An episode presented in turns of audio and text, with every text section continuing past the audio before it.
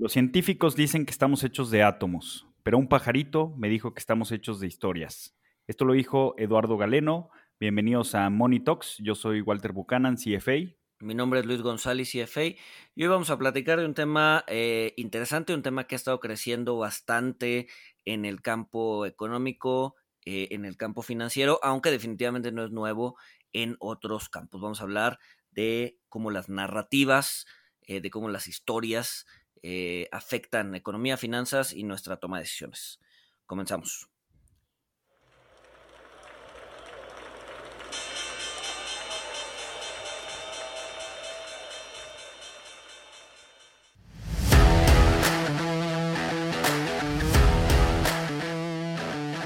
Monito, el otro lado de la moneda. Pues bueno, bienvenidos a este nuevo episodio donde, como ya lo comentó Luis, vamos a estar hablando del poder de las narrativas, de la influencia que tienen las narrativas en nuestras decisiones, eh, que incluso pues ya hay estudiosos como Schiller que reconocen que las narrativas tienen consecuencias de orden económico y financiero. Eh, nos podemos dar una idea de la relevancia que ha tomado el tema, que como comentó Luis, pues, no es un tema eh, nuevo. En, pues, en, la literatura que siempre han existido las narrativas, la literatura trata de narrativas, pero nos podemos dar cuenta del auge que tiene el tema por bestsellers, libros que se han publicado últimamente, como el de Yuval Noah Harari, el de Sapiens, eh, que pues básicamente él resume la historia de la humanidad y de la, evolución como producto de una narrativa, como producto de lenguaje que nos podemos comunicar y que podemos crear narrativas. Otros eh, miembros destacados de la comunidad financiera, como el profesor Damodarán, también ha escrito un libro que se llama eh, Narrativa y Números. Damodarán es partidario de tener una buena narrativa cuando estás tratando de evaluar una empresa o cuando estás tratando de levantar capital, porque él dice que no solamente se trata de los números, tienes que tener buenos números, pero también tienes que tener una buena historia, una buena narrativa.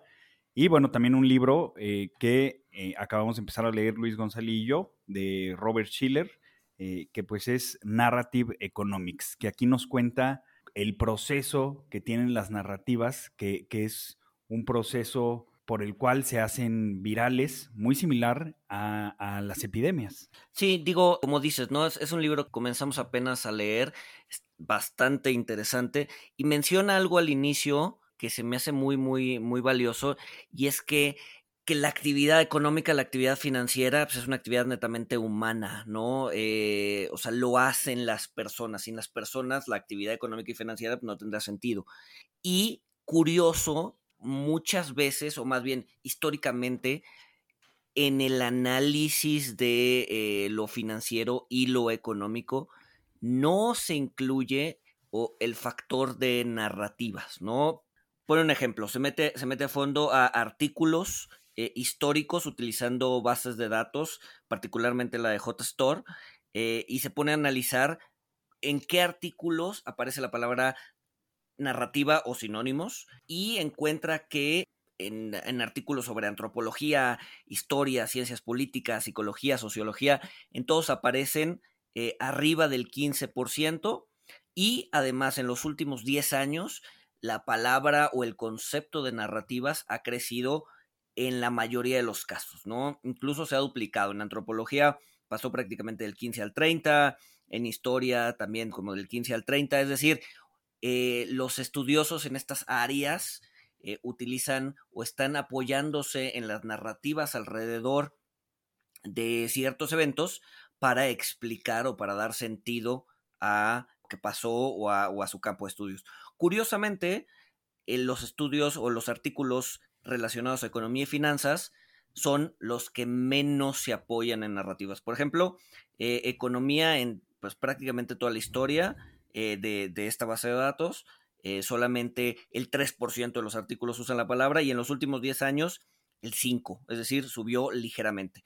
Y para estudios de finanzas eh, pasó del 1%, que es el histórico, promedio histórico, a 3%. Es decir, no se está apoyando la ciencia económica, la ciencia financiera en las narrativas para explicar lo que está pasando cuando dice él que es pues prácticamente el driver de, lo que pasa. Al final del día, como decía Galeno en, en, la, en la cita del inicio, pues al final del día los, las personas, los seres humanos estamos condicionados a contar historias, ¿no? Y son las historias las que mueven el mundo, el, el, las reacciones humanas, ¿no? Entonces, Robert Schiller justamente lo que dice es, hay que empezar a involucrar el tema de las narrativas en eh, nuestros análisis, ¿no?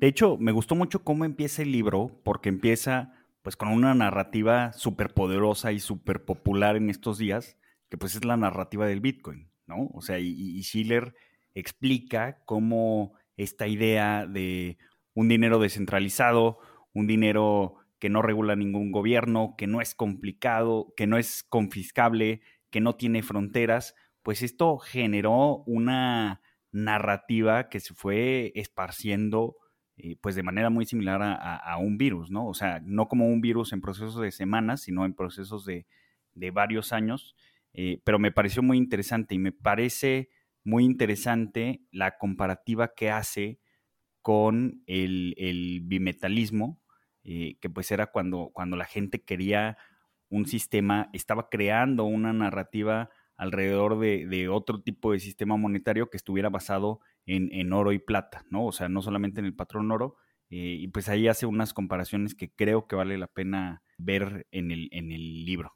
Sin duda lo, comentaremos conforme vayamos avanzando. Pero bueno, todo esto me, lleva a la siguiente pregunta, Luis. O sea, sin duda las, las narrativas y las historias son muy importantes. De hecho, cada vez son más importantes. Pero en realidad somos mero producto de una narrativa eh, nosotros, las, circunstancias, el, el, mundo, el orden como lo conocemos hoy en día, o, realmente las narrativas son una forma sencilla en la que nos explicamos el mundo que nos rodea. Yo, yo, yo soy de la idea que sí, ¿no? O sea, a ver, la realidad es complicadísima, ¿no? Eh, la realidad, o, o, digamos que todo lo que sucede en el mundo es producto de un sinnúmero de factores, de un sinnúmero de narrativas, pero al final el ser humano pues, no puede, no tiene la capacidad de digerir todas estas narrativas al mismo tiempo. Entonces nos quedamos con la narrativa o con la historia, ya sea que más nos convenga, que más nos haga sentido o la narrativa dominante, ¿no? Entonces, sí, generalmente es muy fácil simplificar lo que está pasando con simplemente uno o dos datos. Y, creo que creo que ahí es importante mencionar que eh, es lo que hacemos, por lo menos en, el mundo financiero, en el mundo económico, eh, es lo que hacemos eh, en el día a día, ¿no? Cuando nos preguntamos, ok, ya son las 3, 4 de la tarde y la bolsa subió 2%. Eh, ¿Por qué subió la bolsa 2%? Entonces vamos, eh, supongo que no estábamos pendientes de la bolsa ese día porque tenemos un chorro de juntas, etcétera, etcétera. Y a las 4 de la tarde vemos, ok, la bolsa subió 2%. ¿Por qué subió 2%? Nos metemos a las noticias y vemos que eh, generalmente las noticias lo explican por uno o dos factores, ¿no? Es decir, eh, algún acuerdo comercial o alguna noticia del presidente o este eh, que se pasaron ayer 3.5 millones, digo trillones en, de paquete de ayuda, etcétera, etcétera.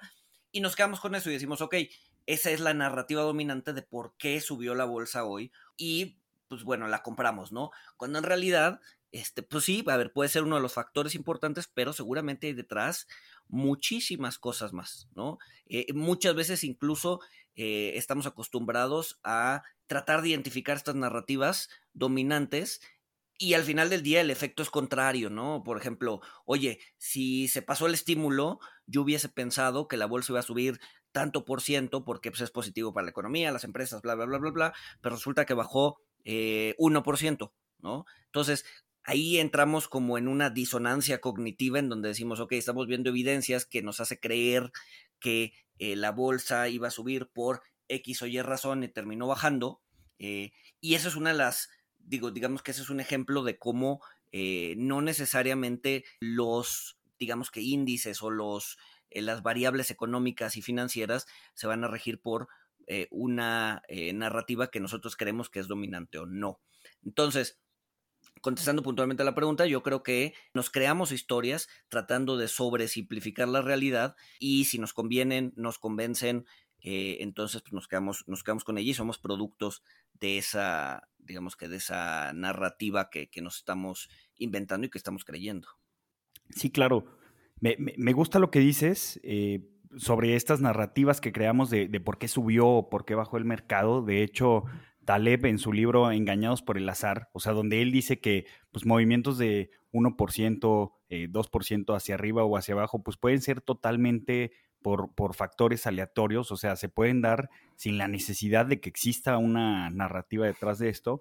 Eh, y él pone un ejemplo de cómo muchas veces, la mayoría de las veces, pues estas narrativas pueden resultar falsas, pero nos gusta, nos gusta escuchar estas narrativas y nos gusta justificar, eh, nos gusta adjuntar una historia a la causa del movimiento del mercado. Y él, menciona en el libro que nos podemos dar cuenta de cuando estas narrativas pues, son meramente armadas, cuando vemos que la misma narrativa explica movimientos eh, contrarios en el mercado. Por ejemplo, hemos visto, o sea, sí, a mí sí me ha tocado ver que, las noticias ponen el mercado baja porque la Fed va a subir tasas de interés. Eh, y quizá el mismo día o, días después que el mercado está subiendo, ponen la misma narrativa, pero con el efecto contrario. El mercado sube porque la Fed va a subir las tasas de interés. Entonces, eh, pues aquí Taleb llega a la conclusión lógica de que una misma narrativa no te puede explicar dos movimientos que son contrarios y que son discrepantes. Entonces,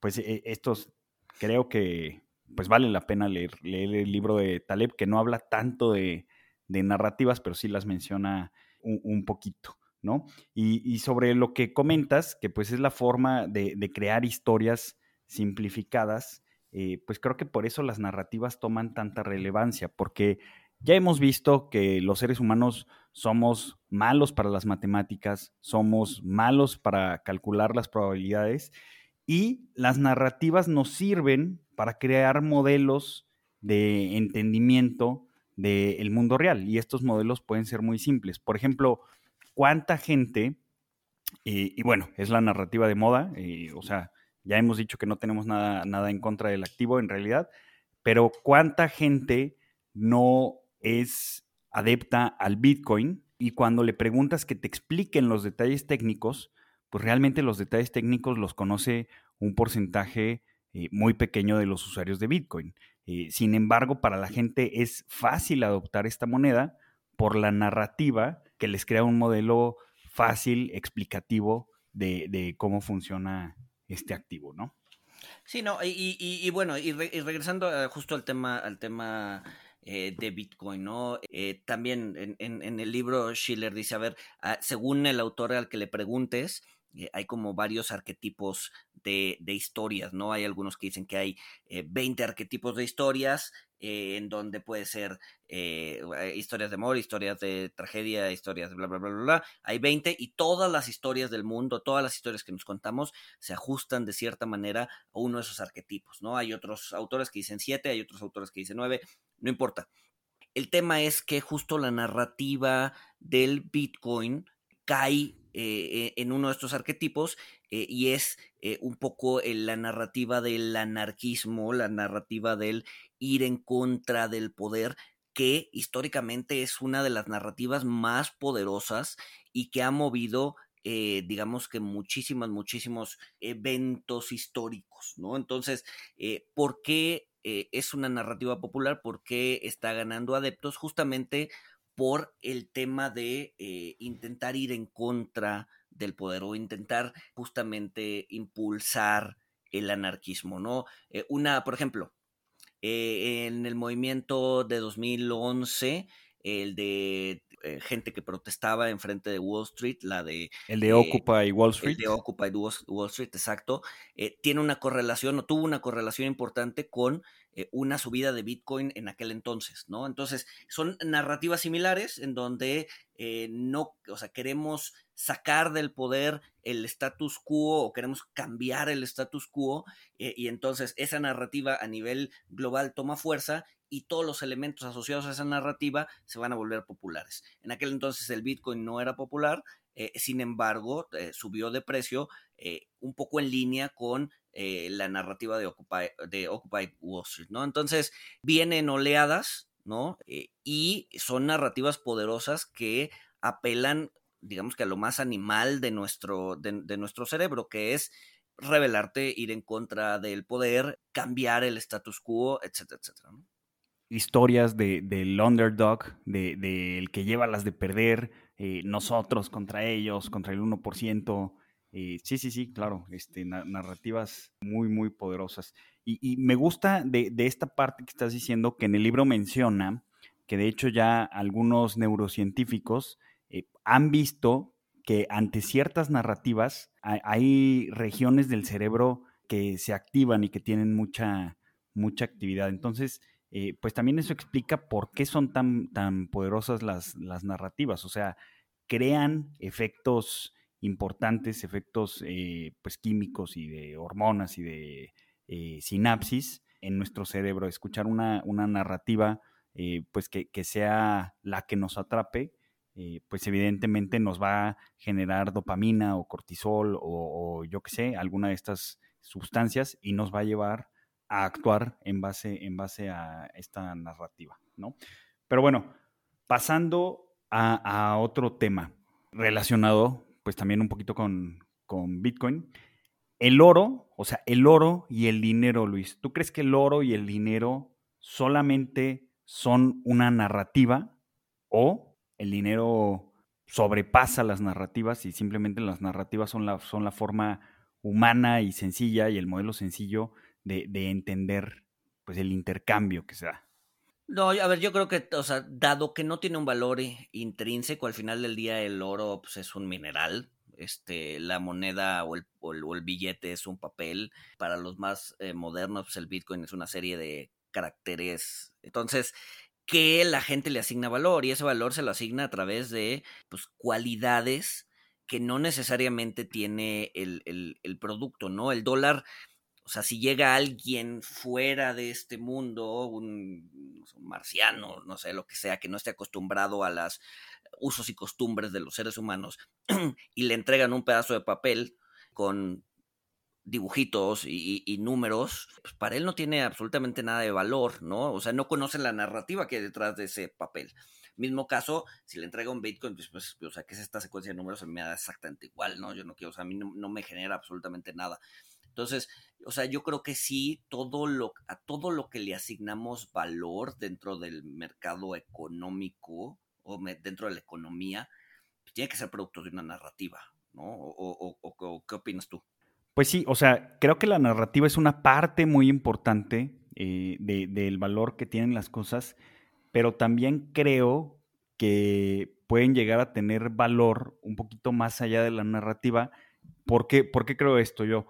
Porque se ha observado en la naturaleza que de cierta forma eh, existe el, dinero o ha existido, eh, han existido símiles del dinero en, el mundo animal, en el mundo de los animales que no son, entre comillas, eh, racionales, porque ya vimos que los seres humanos tampoco somos racionales.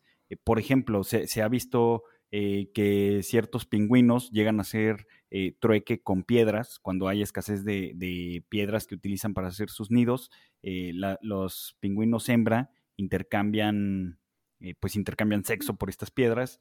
También hubo un experimento de la Universidad de Yale eh, donde les daban discos de plata a monos capuchinos para ver cómo se comportaban eh, y los usaban como intercambio. Eh, al final, pues el experimento no terminó como, como el observador quería, porque los, los, monos capuchinos terminaban intercambiando los discos de plata por sexo. también, pero bueno, este, o sea, fuera de, fuera de la, de la prostitución, no, no nada más se ha visto que existe el el símil del dinero en el reino animal, sino que se ha visto eh, que también hay ciertos tipos de trueque en la naturaleza.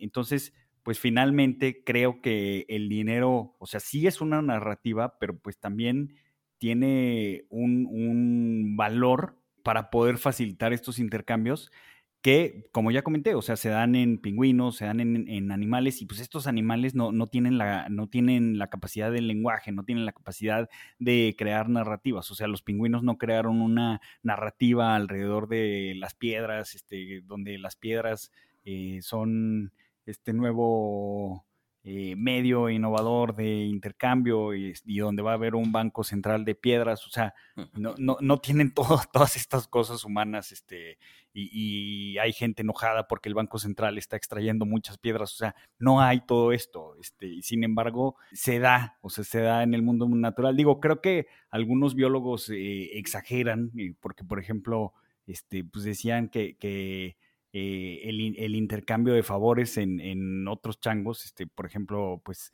que les rascaran la cabeza a cambio de protección y este tipo de cosas lo consideraban como dinero. Ahí yo creo que eh, pues no estamos viendo ni, ni siquiera un símil del dinero, simplemente estamos observando comportamiento natural, pero sí, sí creo que pues el fin del dinero, que, que, es el intercambio, sí está presente en, en, el mundo natural de alguna manera, ¿no? Entonces esto a mí me diría que va más allá. O sea, sin hablar de, el dólar o del oro o del Bitcoin, que, son medios de intercambio, son herramientas, pues que las hemos adoptado como dinero. E, el que existe en el mundo natural, pues me, indica que pues el dinero existe más allá de una narrativa, ¿no? ¿Cuál dinero? Este, pues bueno, ya eso es otra cosa, como lo que comentabas de los extraterrestres, que pues no van a agarrar estos papelitos con caras de presidentes muertos, ¿no? Sí, ahí, ahí yo creo que difiere un poco, porque, eh, a ver, por ejemplo, en el caso de los, de los pingüinos, o sea, el, el, pingüino está cambiando algo que va a usar, ¿no? Eh, a cambio de eh, otras cosas, ¿no? Sexo, otras piedras, lo que sea.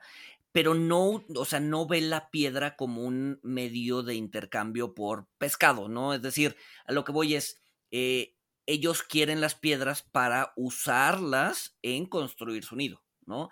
Entonces, o sea, más allá de ser dinero o de crear una narrativa alrededor de eso, pues es, más bien un mero trueque, ¿no? Al final del día, eh, incluso antes de la invención del dinero, pues la gente eh, hacía trueques de cosas que tenía por cosas que necesitaba, ¿no? Este, entonces te cambiaban eh, maíz por sorgo, veto a saber, ¿no?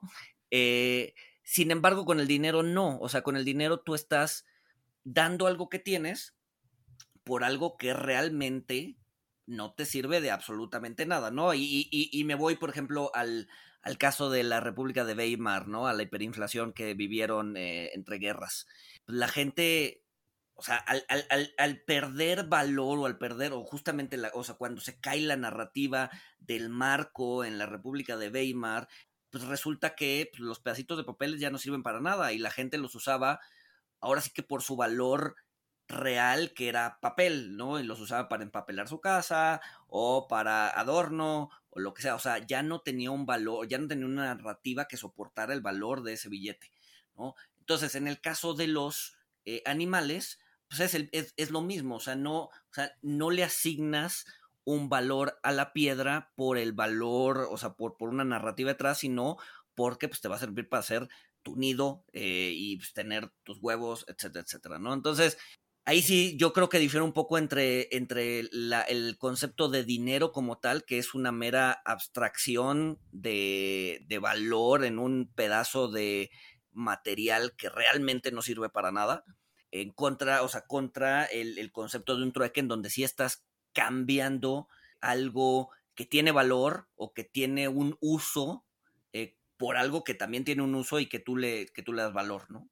Sí, tienes un punto, pero ¿qué es lo que pasa, qué es lo que pasa con el dinero? O sea, tienes un punto con, los marcos de la República de, Weimar que pues, no, servían para un carajo, pero ¿qué es lo que pasa a, nivel cerebral con el dinero? O sea, a final de cuentas, el, dinero, las reacciones que causa a nivel cerebral ganarlo o perderlo, se activan las, las regiones del cerebro que se activan cuando obtienes una recompensa, cuando obtienes refugio, cuando obtienes seguridad. O sea, el fin de intercambiar algo, elote, coches, casas, eh, objetos, alimento, vestido, o sea, el objeto de intercambiar esto por dinero, o sea, no es porque a nivel muy, muy, muy inconsciente lo estés intercambiando por pedazos de papel. O sea, en realidad como creo yo que tu cerebro reptiliano lo está interpretando,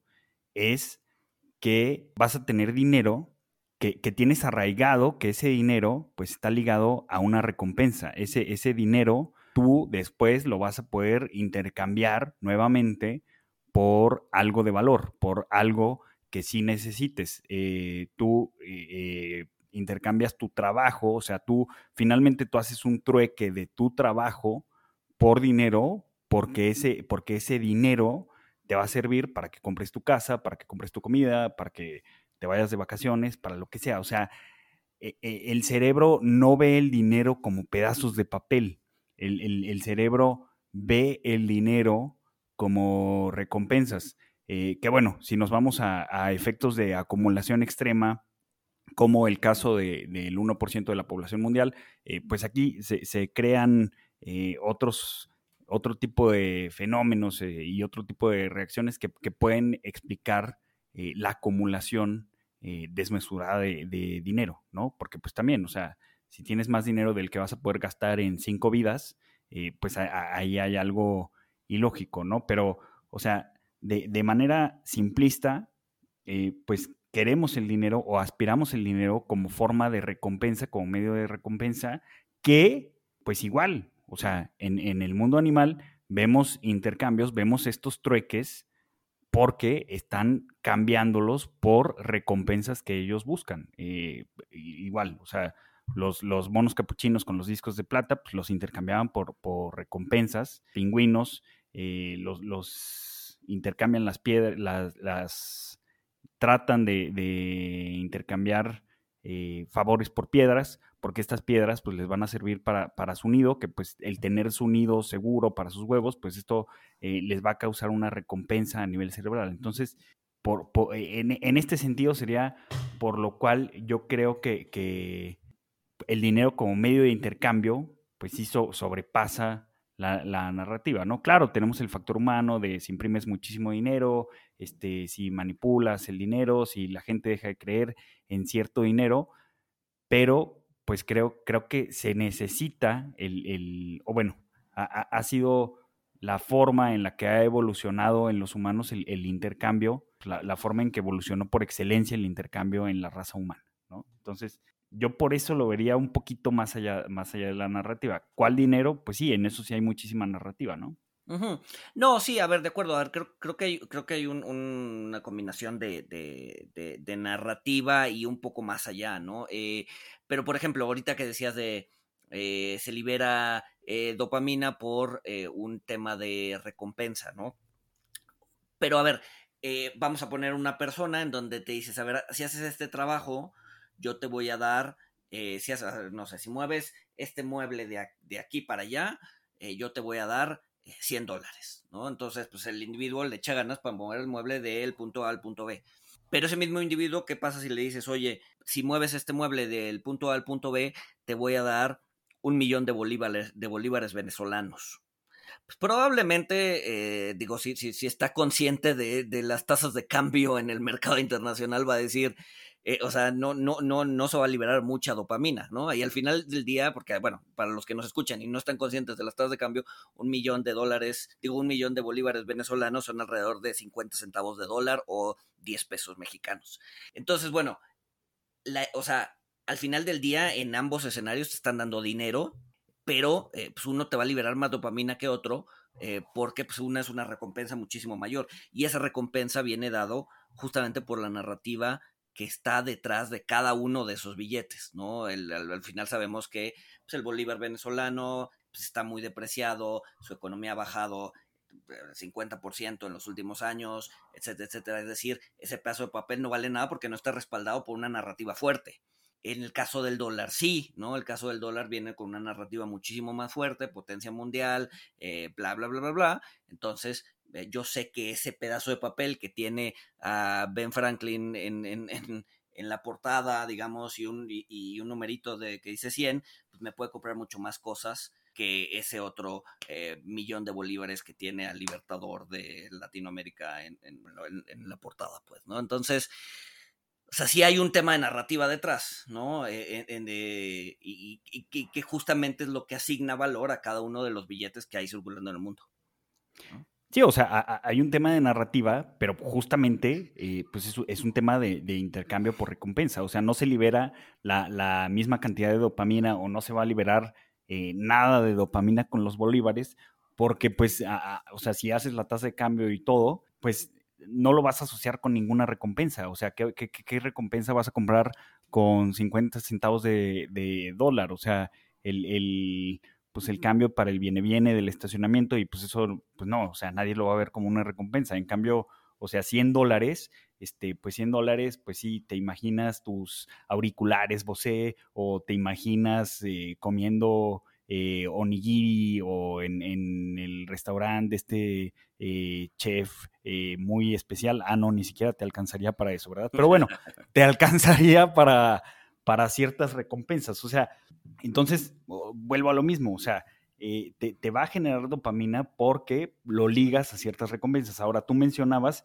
que, pues no es la misma la narrativa que hay detrás de, detrás de los bolívares a la narrativa que hay detrás del dólar. O sea, lo puedes ver así, lo puedes ver como, como que son narrativas, o lo puedes ver pues por el tamaño del PIB que, tiene Estados Unidos, que ya sé, muchos van a decir, es que el PIB es una narrativa, o sea, pero hay productos, hay, hay, servicios, hay, productos que, se manufacturan en Estados Unidos, transformación de, insumos, extracción de recursos naturales, eh, hay un poderío económico que igual me pueden decir que es una narrativa, pero pues hay muchas cosas que están atrás de esa abstracción que eh, no las va a tener Venezuela. Y que, por ejemplo, ahora que China eh, se está erigiendo, se está levantando como potencia mundial y se, se, estima que va a ser la economía más grande en los siguientes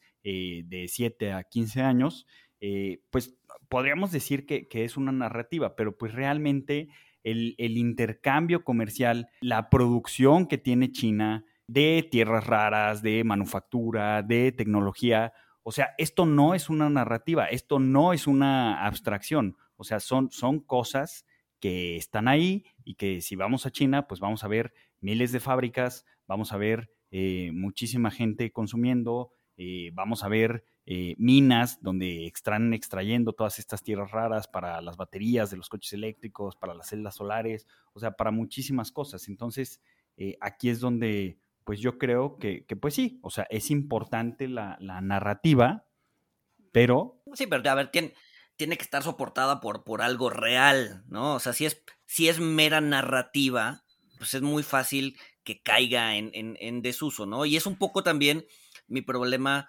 eh, o no mi problema, sino mi argumento en contra del Bitcoin, que al final del día... Ya dilo, dilo, tienes un problema. que al final del día es mera narrativa, ¿no? Es mera narrativa de anarquismo, o sea, no se sustenta por un, por un, por producto detrás más que la creencia de la gente, ¿no? Entonces, como tú decías, ok, el dinero, cualquier dinero, eh, digamos que cualquier dinero fiat, eh, está ligado a una narrativa, sí, pero también a un producto económico que hay detrás, ¿no? Eh, a un eh, exportaciones. O, a características, puede ser. Pues sí, sí, sí, sí. Pero con, el, pero con las monedas digitales descentralizadas, pues no sucede eso. Eso es mera, eh, mera narrativa, mero, mero, o sea, le doy valor solo porque le doy valor le doy valor porque eh, tiene detrás esta narrativa de anarquismo que me gusta, me gusta quitarle el poder a los poderosos, me gusta salirme de las normas, pero fuera de la narrativa, pues no hay más, ¿no? O sea, no hay, no hay productos o no hay eh, eh, actividad económica real que sustente esa narrativa, ¿no? Entonces, también por eso me cuesta trabajo pensar que que, que, que, la idea del Bitcoin se sustente porque no, no, hay, no hay una actividad económica real detrás. Sí, a ver, hay gente intercambiando cosas, etcétera, etcétera, pero no va más allá de una sociedad pequeña que decide darle valor, ¿no? Sí, bueno, comentabas, o sea, ahorita ya comentaste que para que la narrativa se sustente tiene que haber algo detrás. O sea, yo por eso, eh, pues al principio, bueno, lo, pregunté junto eh, un poquito de forma intencional, o sea, si el oro y el dinero eran meramente una narrativa o había algo más detrás de esto. Y, pues bueno, o sea, finalmente, eh, además de que detrás del dinero pues haya poderío económico, haya producción, haya intercambio eh, de servicios y haya aceptación entre la gente, pues creo, creo que por ejemplo, el oro, pues sí tiene algunas características, pues que es finito, que perdura el tiempo, que es un elemento en la tabla periódica, no, no puedes eh, hacer oro químicamente, no lo puedes duplicar, eh, no, no, lo puedes alterar, su verificación pues es relativamente sencilla. Entonces, pues creo, digo, aunque no vemos animales usando oro, pues creo también que, que, que detrás del oro, o sea, a diferencia, o sea, creo que el oro ha perdurado por algunas razones que, están más allá de la narrativa. O sea, ¿por qué el oro sigue existiendo y sigue existiendo eh, a, manera de reservas y las conchitas de mar no? O las semillas de cacao no. Pues porque las conchitas de mar pues, se rompían, porque las conchitas de mar pues de repente encontraban más, porque el cacao era perecedero, pues de repente alguien llegaba y se lo comía, que pues sí, ahorita ya, ya hay ricos que comen oro, ¿no? Pero, no, pero a ver, también, también yo creo que es parte de la narrativa vencedora, ¿no? Por ejemplo, los, los aztecas. Cuando llega Cortés, para ellos el oro y la plata sí tenían cierto valor, pero no era lo que tenía realmente el valor, ¿no? Ellos le asignaban muchísimo más valor al jade, muchísimo más valor a las plumas de quetzal, eh, muchísimo más valor incluso a las mismas conchitas, ¿no? O al cacao. Entonces, cuando llega. Sí, sí, el, e, oro era como, como joyería, ¿no? Como sí, adorno. O sea, sí, ornamento, pues, realmente no tenía un valor de intercambio, pues era bonito, etcétera, pero pues, no les daban más valor que eso, ¿no? Entonces, cuando Cortés llega y ve que usan el oro para cualquier cosa y, lo empieza a acumular, pues los aztecas les empiezan a dar oro porque dicen, bueno, o sea, para nosotros no es nada, ¿no? Eh, entonces, en la narrativa del mundo prehispánico, digamos que el oro no tenía valor, pero el jade sí, y las plumas de Quetzal sí. ¿No? Eh, entonces, o sea, cuando, cuando llega, cuando llega eh, el famoso penacho de Moctezuma, eh, no es que no los haya robado los austriacos o los, o, los europeos, etcétera, pues fue un regalo de Moctezuma a Cortés, le estaba regalando algo que realmente era valioso para, para, para el mundo prehispánico, que era pues un penachucho de plumas de quetzal, ¿no? Entonces, pues bueno, digo, Cortés se lo llevó a Europa y por eso está allá, etcétera, etcétera. El punto es que la narrativa prehispánica le daba mucho más valor a otras cosas. ¿Por qué terminamos adoptando el oro? Porque pues eso, eso era lo que los europeos buscaban, ¿no? Al final del día ellos nos conquistan y nos imponen sus narrativas y de, dentro de esas narrativas está pues, que el oro es eh, digamos que la, el, ¿cómo se llama? El, tiene mucho más valor que una piedra de jade o una pluma de quetzal, ¿no? Entonces, ahorita, hoy en México del 2021, alguien te ofrece un lingote de oro o 100 gramos de plumas de quetzal, pues probablemente vayas y escojas el oro, ¿no? Cuando probablemente hace 500 años hubieras hecho todo lo contrario, ¿no? Entonces, yo creo que también ahí la narrativa que se impuso fue la narrativa de los vencedores. Claro, pero también podemos pensar un poquito en, el efecto Lindy, que, Taleb lo menciona mucho. O sea, el oro lleva milenios, milenios en la humanidad usándose como medio de intercambio, porque pues el oro te va a durar para siempre y las plumas de quetzal, pues no, se te van a echar a perder. Eh, y el jade, pues se te va a caer, se va a romper y pues ya va a valer este, pues muy poquito, ¿no? Este, esos pedacitos de jade que el jarrón de jade o los adornos de jade eh, que tenías, la máscara de jade de Pacal, eh, y el oro no, el oro, pues si, si se te parte un pedazo, pues lo fundes y otra vez tienes tu, lingote y ya, ¿no? Entonces, eh, bajo el efecto Lindy, este, que, pues dice que si algo ha perdurado dos mil años, pues puedes esperar que perdure otros dos mil años más, pues e, e, el oro, o sea, concuerdo que es la narrativa vencedora, pero también por, por características que tiene, pues logra ser la narrativa vencedora. O sea, otro ejemplo de, narrativas, o sea, ahorita tenemos muchísimas empresas que están alcanzando capitalizaciones de mercado impresionantes. Acciones meme que están alcanzando pesos en ETFs y pesos en índices eh, inexplicables, si volteamos a ver los fundamentales, y pues son meramente producto de una narrativa. O estamos viendo empresas también que, que y se han, o sea, esto no es una historia nueva. En la burbuja.com se vieron empresas que, que, alcanzaban valores exorbitantes eh, y todo porque giraba un interés alrededor de, de estas empresas o de estos vehículos de inversión por las narrativas que había detrás de ellos. Pero yo lo que digo es, pues que finalmente las empresas eh, que, sobrevivieron el, crash.com y que sus narrativas siguen vigentes, pues es porque hay cosas atrás de estas narrativas. O sea, Google, Facebook, Amazon, eh, Apple, no nada más fue la, narrativa y ya, y les cayó dinero, este, y sí hicieron productos. O sea, sí, sí había ideas, sí llegaron a nueva tecnología que sí fue eh, disruptiva, y todas estas empresas que pues finalmente subieron muchísimo gracias a una narrativa, pero realmente era una narrativa vacía, pues eventualmente llega la realidad y pues cayeron, ¿no? O, incluso llegaron a, desaparecer. O sea, yo por eso creo que, pues sí, las narrativas van a ser algo muy importante para las cosas a las que adjuntemos valor o a las que les demos valor, eh, pero no nada más nos podemos basar en, una narrativa. O sea, finalmente el valor real, eh, ya sea por producción, por respaldo, por tecnología, por algo realmente eh, disruptivo, pues es lo que va a terminar pesando en el largo plazo y por eso eh, acciones o medios de intercambio o lo que sea, pues van a, van a eh, terminar sobreviviendo y va, van a terminar teniendo un efecto Lindy, donde vamos a poder ver el valor más allá de la narrativa.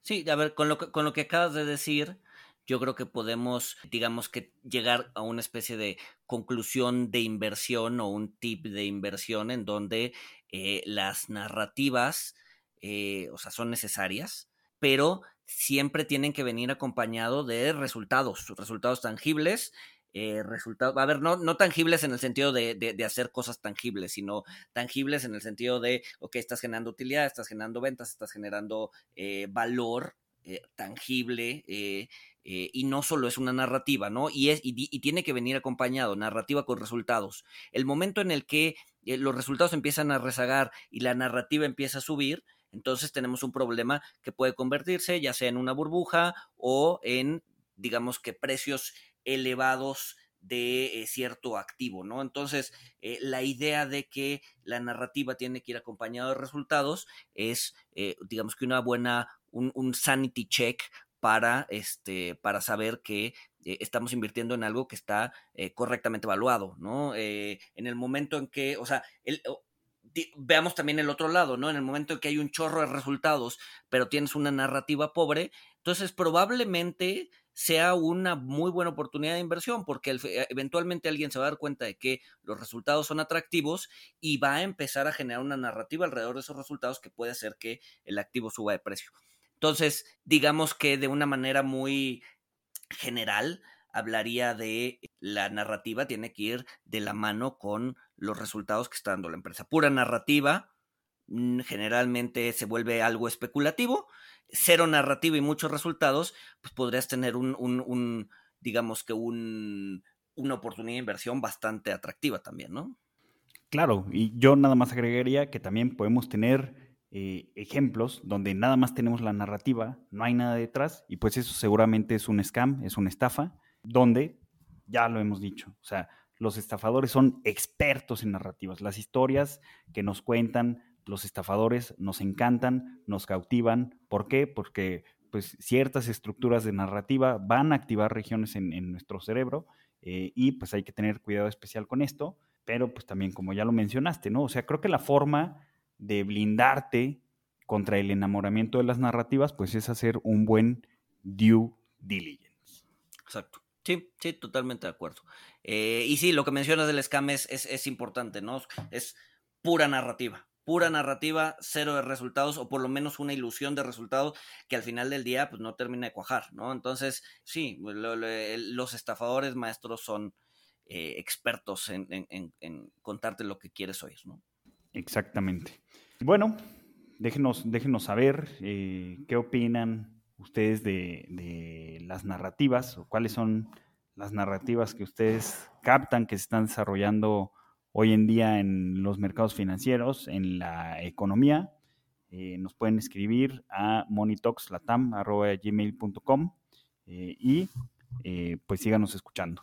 Exacto, sin más, sin más, los, los, los dejamos, nos despedimos y nos escuchamos el siguiente miércoles. Saludos.